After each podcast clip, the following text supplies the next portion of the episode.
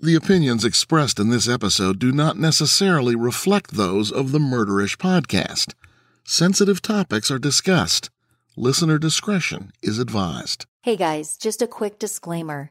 This episode involves discussions about domestic violence, body dismemberment, and mention of animal cruelty. Please use discretion. In April of 2016, Air Force veteran and hospice nurse Tricia Todd mysteriously vanished from a tranquil beachside town. The 33 year old mother of one was vivacious, compassionate, and well liked in her community. No one could ever imagine she would abandon her young daughter, and the notion of someone wanting to harm her was equally unfathomable. Years of secrecy obscured a daunting truth one that wouldn't be fully unveiled until it was much too late. This is Jami, and you're listening to Murderish. Join me as I walk you through the murder case of Tricia Todd.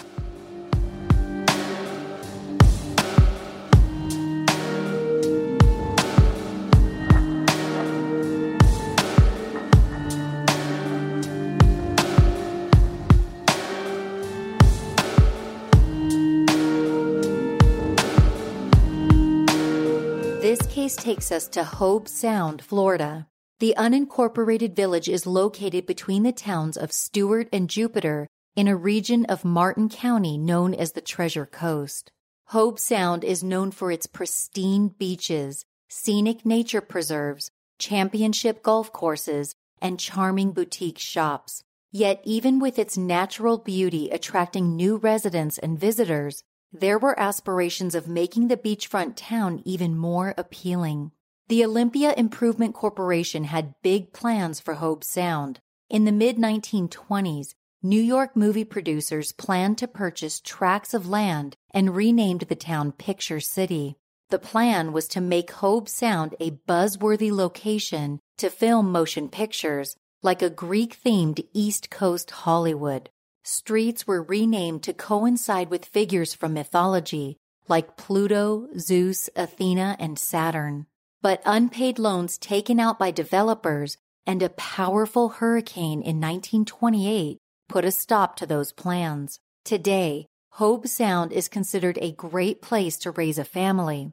With a low crime rate and a top rated public school system, it's easy to understand why many people choose to raise their children in this serene paradise.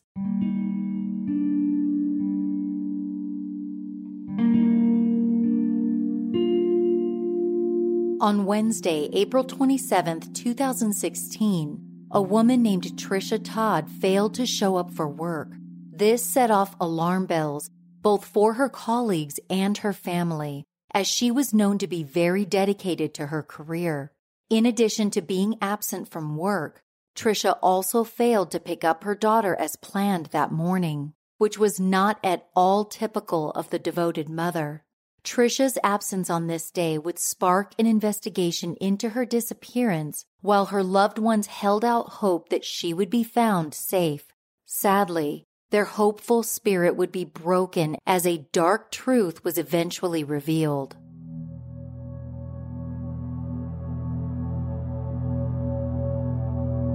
Tricia Gale Todd was born on February 19th of 1986 in Stuart, Florida.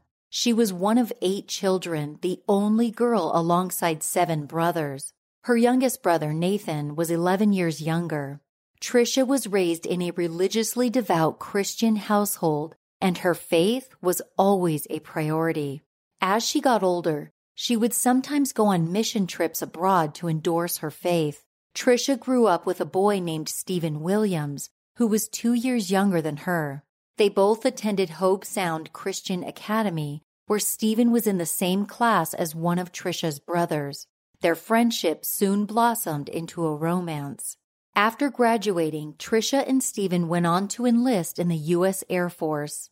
After basic training, Tricia was stationed at Shaw Air Force Base just outside Columbia, South Carolina. During her four years of military service, she worked in food services before reporting for active duty as a senior airman. During that time, she was deployed to Iraq and Kuwait. She was eventually discharged in 2008 Stephen was based at Seymour Johnson Air Force Base outside of Raleigh, North Carolina.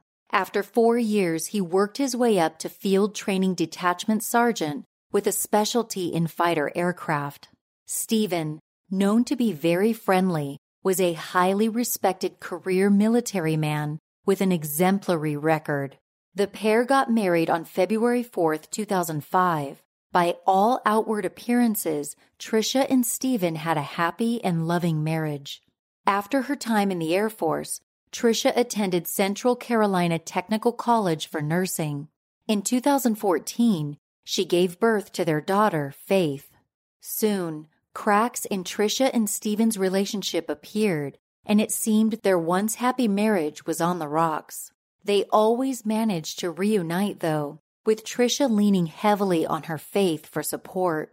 Despite efforts to make things work, the couple decided to divorce in February of 2016 after 11 years of marriage. The split seemed very amicable. Tricia even reportedly opted out of receiving alimony from Stephen.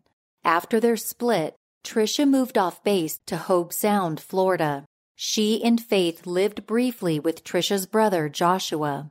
Tricia was elated to live within driving distance of several members of her family again, and she loved having them involved in Faith's upbringing. Shortly after moving, Tricia landed a position as a nurse at Treasure Coast Hospice in Port St. Lucie. Her co-workers attested that patients adored Tricia for her positivity and warmth. According to former colleague Brandy Wethington, as quoted in a September 3, 2016 article by Lulu Ramadan for the Palm Beach Post, she had unbelievable faith unlike anyone else. She wasn't afraid of death or of dying. She saw it as a way of being closer with God. Wethington went on to say Tricia could often be seen praying with hospice patients and their families. It was clear to everyone close to Tricia she had found her calling. For this reason, when 33 year old Tricia didn't show up for work that April 2016 day, people close to her knew something was wrong. This, coupled with the fact that Tricia hadn't arrived to pick up her beloved daughter, was alarming. During this time, Tricia's ex Stephen had been staying at an Airbnb in a nearby community known as Poinciana Gardens for nearly a week in order to spend time with his daughter. When Tricia could not be located and Stephen was due back at base in North Carolina, he decided to leave Faith with a babysitter. Knowing how out of character it was for his sister not to arrive for work or to pick up her daughter, Tricia's brother decided to file a missing persons report.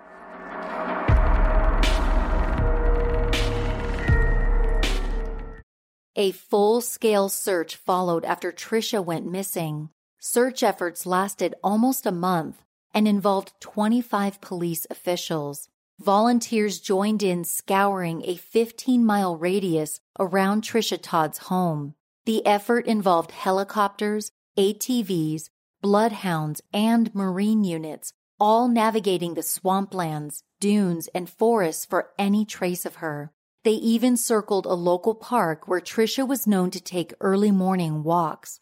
There was no sign of her. Mysteriously, Tricia's truck was found parked in front of her house. Inside the unlocked vehicle, the keys dangled in the ignition and her purse lay on the passenger seat. It was an eerie scene, as if Tricia had left the car momentarily and her belongings sat there awaiting her return. The gas tank had been inexplicably drained. In an NBC News article dated May 2, 2016, Martin County Sheriff William Snyder revealed that 15 to 20 tips about the case had come in. Some of these callers claimed to have seen Tricia since she had gone missing, but these leads led nowhere. The Martin County Sheriff's Office continued to ask people to come forward if they heard from Tricia. Tricia's ex-husband, Stephen Williams, was immediately called in for questioning after she went missing. After all, he was confirmed to be the last person to see her alive. Early on in the investigation, Stephen was given a polygraph exam, which he passed. On May 3rd, he was interviewed by a Martin County detective, two lieutenants, and an assistant state's attorney. Sheriff Snyder told NBC News journalist Eric Ortiz nothing in the ex husband's lengthy interview, and it was a long and detailed interview, nor his polygraph exam indicated that he was involved or had any additional information about Tricia Todd's disappearance. Even so, forensic detectives examined both Tricia and Stephen's cars. They also looked through Tricia's home, but no substantial evidence was found.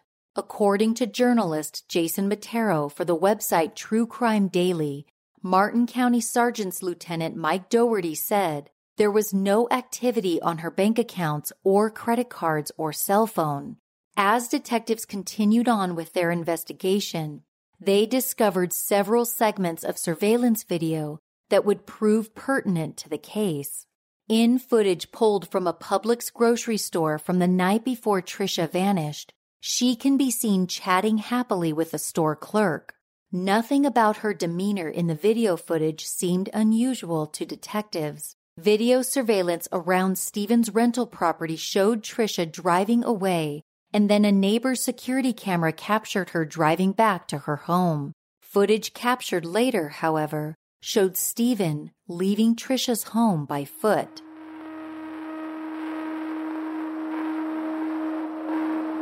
Seeing Stephen walking away from Tricia's home was certainly suspicious in the eyes of investigators, but not quite enough to charge him with anything. Sheriff Snyder told Phil Helsel for NBC News the case was circumstantially very suspicious, forensically, nothing. With a lack of evidence and no other leads, investigators wondered if Tricia had been abducted. But this case seemed to be missing all the major elements of an abduction case. No witnesses came forward saying they heard screams, and there was no physical evidence in the house or in the cars to indicate any kind of struggle consistent with an abduction. One thing was certain. As detectives interviewed Tricia's loved ones, they all said it was highly unlikely she would just take off without telling anyone. Ever since the birth of her daughter, Tricia had been in touch constantly with friends and family. Then, investigators got access to Tricia's online journal, and in it, crucial evidence and disturbing details about someone she loved were revealed.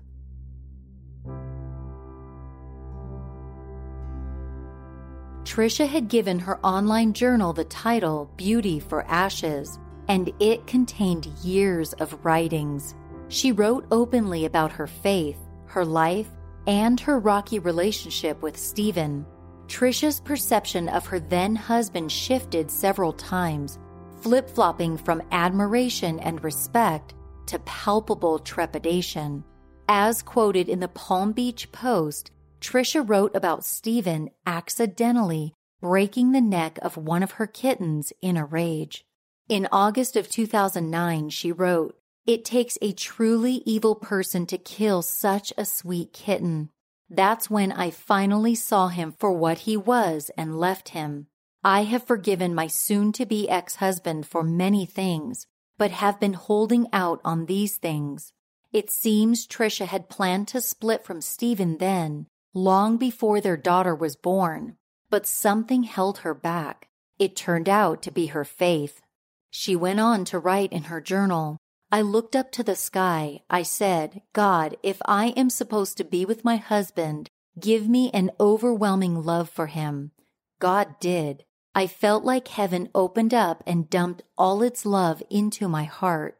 Based on the contents of Tricia's online journal, investigators had a strong suspicion that Stephen was involved in her disappearance. He had a disturbing pattern of violent tendencies that included harming animals on several occasions. It seemed as though Tricia's pets bore the brunt of his rage with Tricia mentioning the death of a handful of cats and dogs in her writing. According to her journal, Stephen would often make excuses. One dog was supposedly hit by a truck, and her cats, who had been slowly poisoned, were just sickly. This was a huge red flag to detectives, as people who harm animals have often shown progression in their behavior, eventually going on to harm human beings. Investigators knew that Stephen's behavior was abnormal and they needed to explore this lead further. In addition to the accounts of Stephen harming animals, there were a few domestic violence incidents two years prior, but Tricia had dropped the charges. The search for Tricia continued without success. Unfortunately, the search was officially called off on May 9th. Then, when it seemed all hope had been lost to find out what happened to Tricia, investigators and family members would finally learn the tragic truth. In 1996, the city of Boulder, Colorado was rocked by the brutal murder of John JonBenét Ramsey. Her unsolved murder remains one of the most infamous cases in modern American history, with a plethora of books, TV shows, and documentaries detailing the complex case. However, just eight years prior, the town of Midlothian in Illinois was the scene of an eerily similar case. In September of 1988, seven year old Jacqueline de Wallaby vanished from her home in the middle of the night. We were a safe community. Something like that happening would have never crossed our parents' minds. The plot line of each case read like it was cut from the same cloth.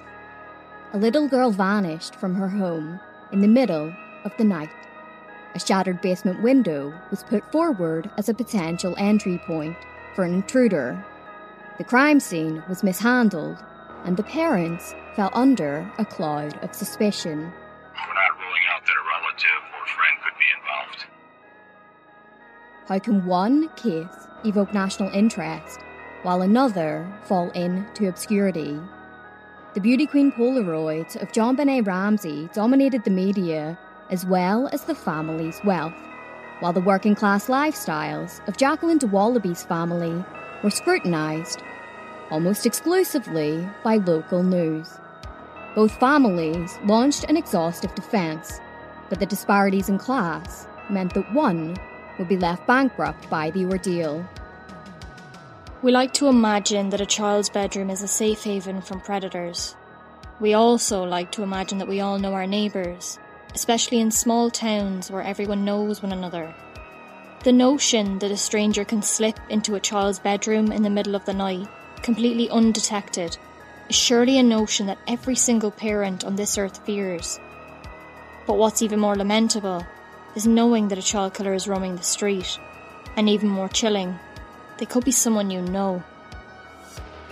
The murder of Jacqueline de Wallaby is a tragedy that has puzzled and polarised the minds of those who know it.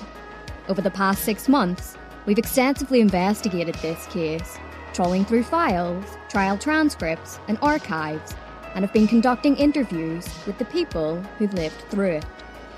Hosted by Emily G. Thompson, a published true crime author and podcaster, and Eileen McFarlane, a true crime podcaster with a journalistic background.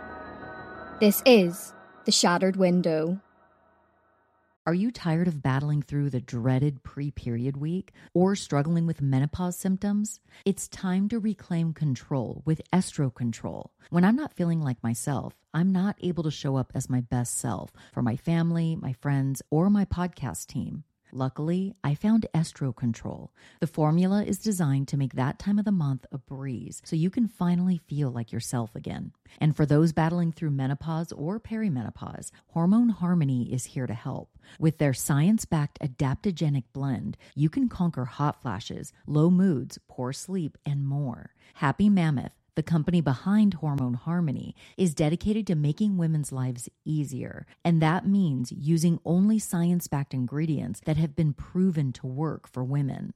They make no compromise when it comes to quality, and it shows. Join the thousands of women who swear by Happy Mammoth's products. It says something that a bottle of Hormone Harmony is sold every 24 seconds. Plus, the adaptogenic blend helps your body adapt to hormonal changes naturally. Whether you're dealing with PMS woes or menopause struggles, Happy Mammoth has you covered. And the biggest benefit feeling like myself again. That's what women mention over and over in their reviews. For a limited time, you can get 15% off your entire first order at happymammoth.com. Just use the code MURDERISH at checkout. That's happymammoth.com and use the code MURDERISH for 15% off today.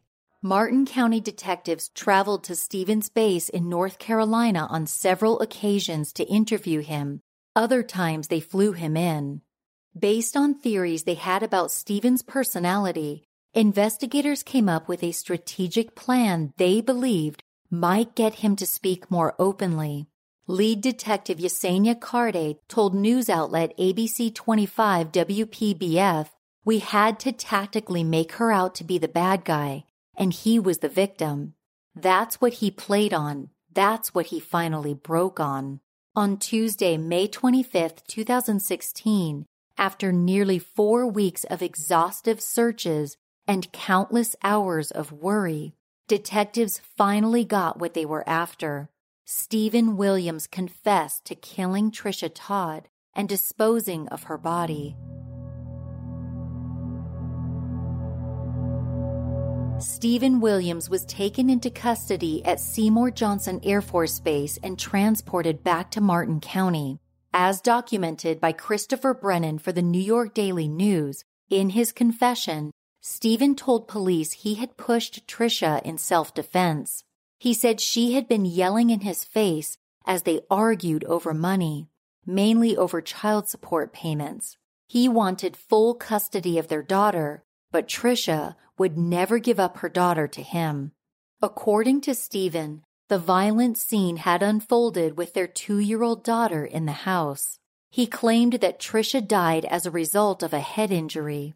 He said he panicked and loaded her body into the back seat of her own car. Then he set her down peacefully along a dirt road. Investigators sensed there was much more to the story, but they worked patiently not giving up their full hand right away.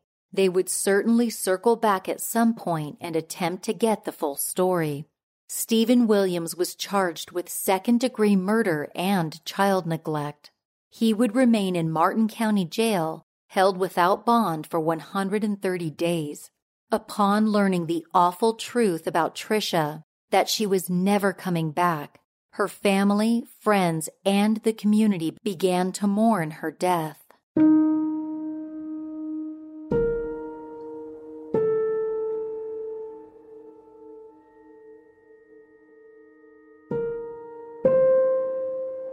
The day after Stephen's arrest, Tricia's family released a public statement. As documented by journalist Gary Detman for CBS 12 News Palm Beach, the statement read The confirmation of Tricia's death is beyond heartbreaking and indescribably painful.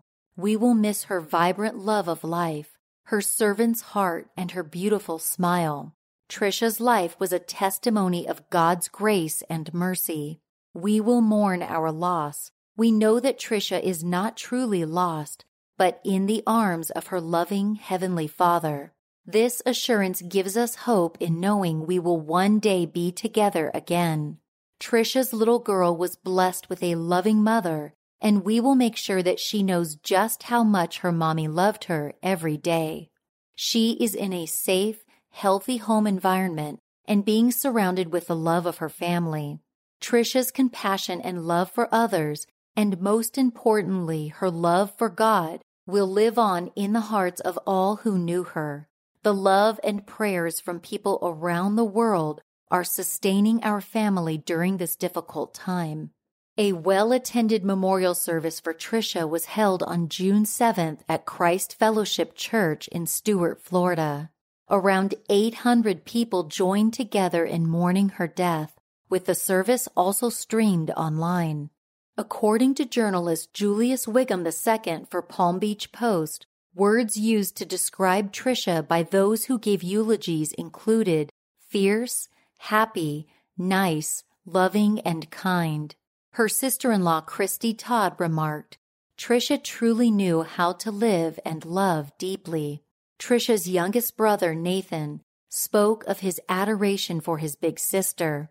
According to the same Palm Beach Post article, He said Tricia was a loving and sassy big sister who took care of me. As time went on, she became that cool big sister that would pick me up from lunch and kindergarten who took care of me. When asked about his ex brother in law having a role in Tricia's death, 19 year old Nathan said, I hold no bitterness or anger toward the one who did this to her. I ask that all of you pray for him. It seemed the Todd family had forgiven her killer, but prosecutors still needed to decide how to bring Stephen to justice. After his confession and subsequent arrest, Stephen knew if this case went to trial, he could be sent away for life. Given this, his attorneys and the DA's office negotiated a plea deal in exchange for the location of Tricia's body. Stephen would plead no contest to second degree murder and serve a 35 year prison sentence. When asked about the decision to negotiate a plea deal, Sheriff Snyder said in a News 6 Orlando article, We had to calculate during that negotiation. We would take a 35 year plea and get that body, or we would roll the dice, thinking we may never get the body and then go to trial and no guarantee we even got a 35 year plea? On May 26th, Stephen Williams followed through on the deal and pointed detectives to Tricia's burial site. He guided them to the Hungryland Wildlife and Environmental Area, about 20 miles from Tricia's home. The park is made up of mixed terrain, including swamplands, prairies, and pine flatwoods. The park is a haven for nature lovers with locals enjoying camping, hunting, and fishing year round. About three miles from the preserve's main entrance, a plastic container full of acid was located. It had been buried only a few feet underground. Inside, detectives found decomposed remains. Unfortunately, no major body parts were located. All that was left inside the tub were traces of soft tissue Everything else had disintegrated.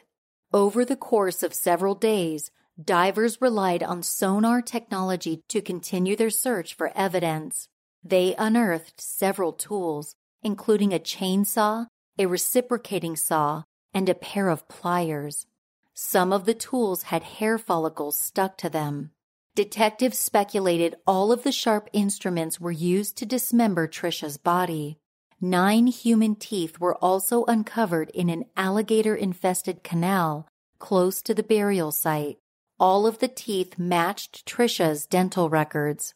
This, however, was not what the Martin County Sheriff's Office, the district attorney, nor Tricia's family had agreed to when settling on a plea deal. Stephen had promised to take them to Tricia's remains, but only parts of her had been found.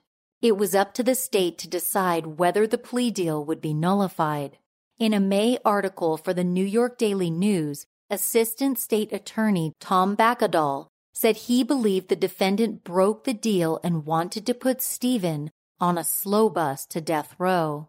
In June, the state asked for more time to determine if Stephen upheld his end of the plea bargain. In a post sentencing article, Martin County Sheriff Snyder told the Palm Beach Post a forensic lab was able to reconstruct the method Stephen used to dispose of Tricia's body. It was also determined that all of her remains were in Hungryland Preserve, they were just scattered. Around the time the state filed for the extension, defense attorneys requested a mental health evaluation. As soon as he had arrived in jail, Stephen was held in the medical ward. Not only was he put on suicide watch, it was also done as a protective measure, as a Facebook post had been published with his mugshot and a death threat from someone who had known Tricia.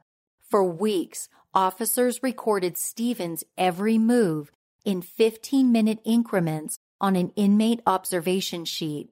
According to WPTV, on May 29th, just days after his murder confession, deputies noticed Stephen covering himself in his blanket and doing something odd to his mattress.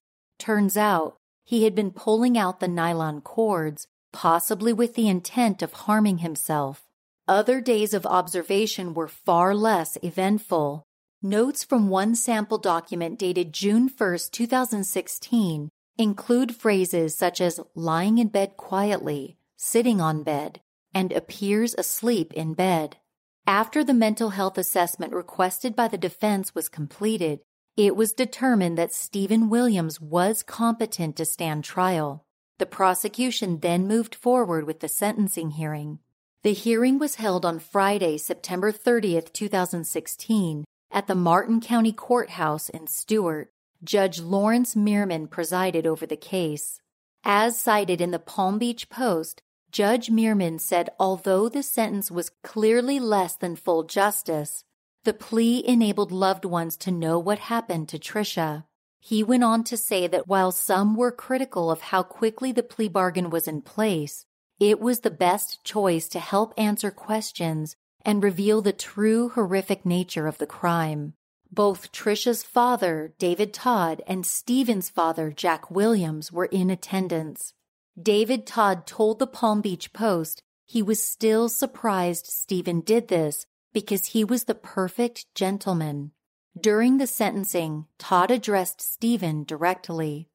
He was quoted in T.C. Palm as saying, I have failed you. You were my son in law. I pray that God will touch your heart. In the same article, the grieving father added, I really hope that he doesn't get out again and kill someone else. He said he hoped Stephen would change by finding happiness through faith and taking advantage of educational opportunities in prison for the next few decades. In an article in the Naples Daily News, David Todd was photographed with Stephen's father, Jack Williams, after they embraced. In an unexpected twist, Tricia's father expressed sympathy for his daughter's killer.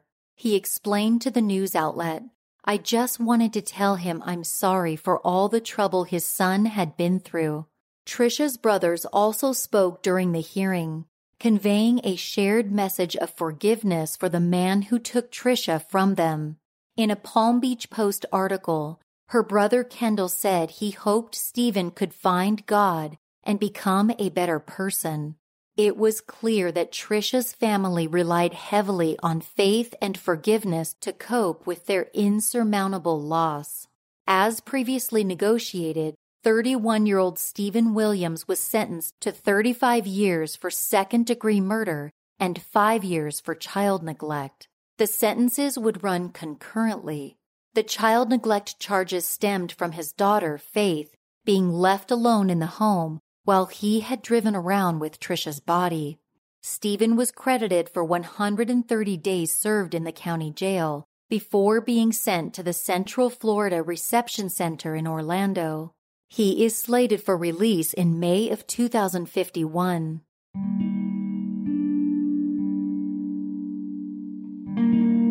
The case that captivated a beachfront community and seemingly came to a close after the perpetrator was sentenced wasn't actually closed in the minds of investigators.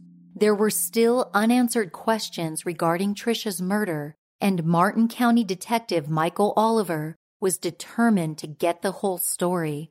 Oliver visited Stephen in prison about a month after his sentencing.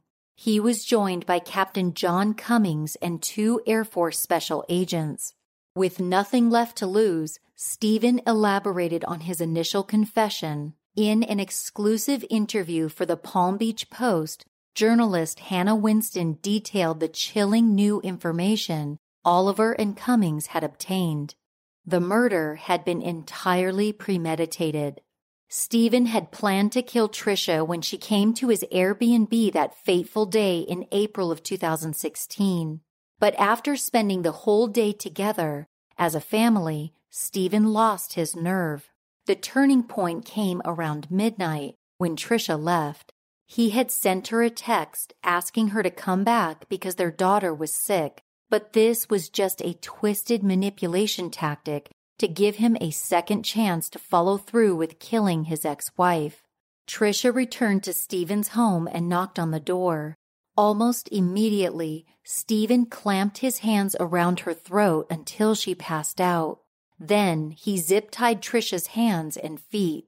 His plan was to wait until she regained consciousness so he could force her credit card numbers and email password out of her. He intended to use this information to make it look like Tricia took a mission trip to Haiti as she'd done in the past. He even plotted to email her friends and family to let them know that she was leaving. When Tricia regained consciousness, however, his original plan was foiled. She began screaming and wouldn't stop. Their daughter was asleep in the master bedroom. Wanting the screaming to stop, Stephen beat Tricia over the head to silence her. He then strangled her until he felt her heart stop beating.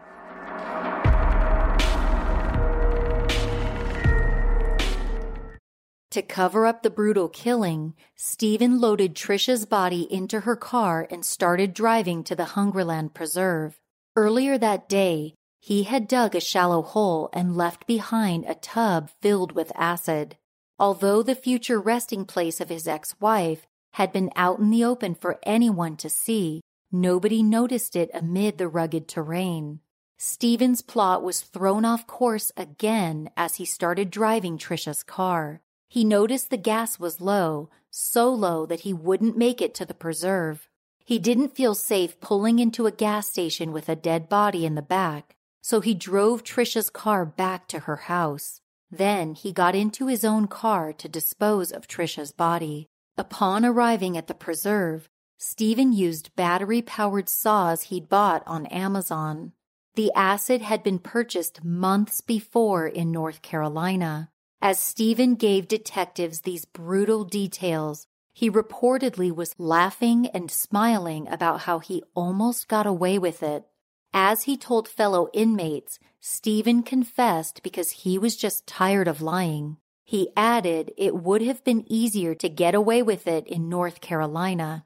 Reacting to these new details, Captain Cummings told the Palm Beach Post speaking with Stephen had validated a lot of things we thought all along. Ultimately, it comes down to greed and anger. Stephen wanted full custody of their daughter and didn't want to pay child support, so he took out the person who stood in the way of these greedy and selfish desires. While detectives had their own closure on the case, so did Tricia's family, as awful as it must have been to learn what happened to her. In a TC Palm post published the day of the sentencing, David Todd told journalist Lori K. Blandford, It's time to be alone and thank God for my daughter. I'm very thankful because we had Tricia for 30 years. Tricia's daughter, Faith, was adopted by her brother Jonathan and his wife.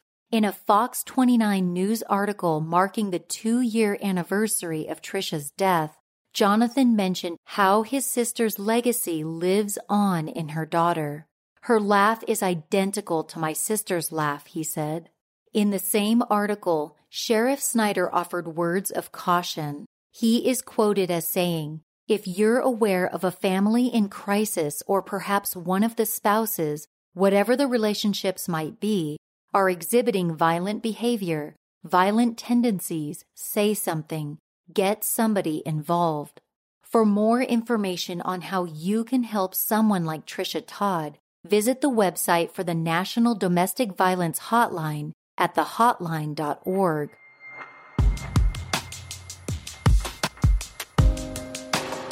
Thanks for joining me on this episode of Murderish. Check out murderish.com if you want to buy murderish merchandise like t shirts, face masks, and more. If you can't get enough murderish, subscribe to our Patreon service to get immediate access to bonus content only available to Patreon subscribers. There's a link to go behind the scenes and become a Patreon subscriber at murderish.com. Thank you to Jen L. and Heather S. for becoming Patreon subscribers I appreciate you both very much. If you haven't joined the Murderish Facebook discussion group, do it. We have so much fun in there. You can also find me on Twitter at MurderishPod and on Instagram at Murderish Podcast. If you'd like to support the show in other ways, tell a friend about Murderish or write a review in your favorite podcast app. Murderish is mixed and mastered by John and Jessica Bukenas of Audio Editing Solutions Music is by Nico of We Talk of Dreams. This episode was researched and written by Alison Schwartz. Don't forget to subscribe to the Shattered Window podcast and stick around after the closing music if you want to hear a list of sources used for this episode.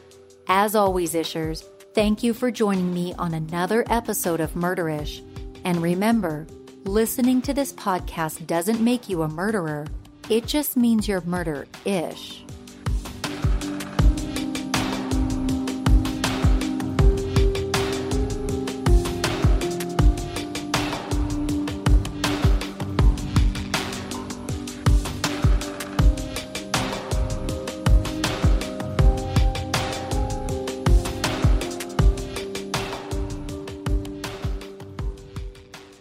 Sources for this episode include a TC Palm September 30th, 2016 article by Lori K. Blandford, a New York Daily News article dated May 28, 2016 by Christopher Brennan, a CBS 12 News Palm Beach May 25, 2016 article by Gary Detman, a CBS 12 News May 25, 2016 article by Jana Eichbach, a TC Palm May 10, 2016 article by Will Greenlee, a WPTV May 27, 2016 article by Alex Hagan, an NBC News article dated May 3, 2016 by Phil Helsel, an April 26, 2017 article at WPTV.com by Alyssa Hyman, a July 2017 article by Alyssa Hyman at WPTV.com, an August 6, 2018 article at Treasure Coast Newspapers by Maureen Kenyon,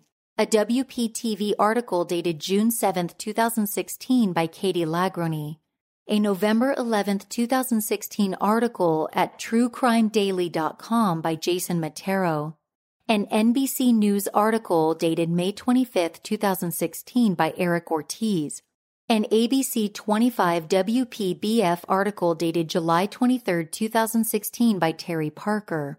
A CBS 12 News article dated October 10, 2016 by Al Peffley. A Palm Beach Post September 2, 2016 article by Lulu Ramadan. An NBC News May 2, 2016 article by Tim Stelloh. A CBS 12 article dated May 27, 2016 by Kathleen Walter an article in the Palm Beach Post dated June 8, 2016 by Julius Whigham II, a 2016 obituary at treasurecoastseawinds.com, an article in the Clarion Ledger dated June 1, 2016 by Nicole Weisenthal, an article in the Palm Beach Post dated October 1, 2016 by Hannah Winston, a November 17, 2016 article in the Palm Beach Post by Hannah Winston, an August 13, 2016 article in the Palm Beach Post by Hannah Winston, a Fox 29 WFLX April 28 article at WFLX.com. Seeking the truth never gets old. Introducing June's Journey, the free to play mobile game that will immerse you in a thrilling murder mystery. Join June Parker as she uncovers hidden objects and clues to solve her sister's death in a beautifully illustrated world set in the roaring 20s. With new chapters added every week, the excitement never ends. Download June's Journey now on your Android or iOS device or play on PC through Facebook Games.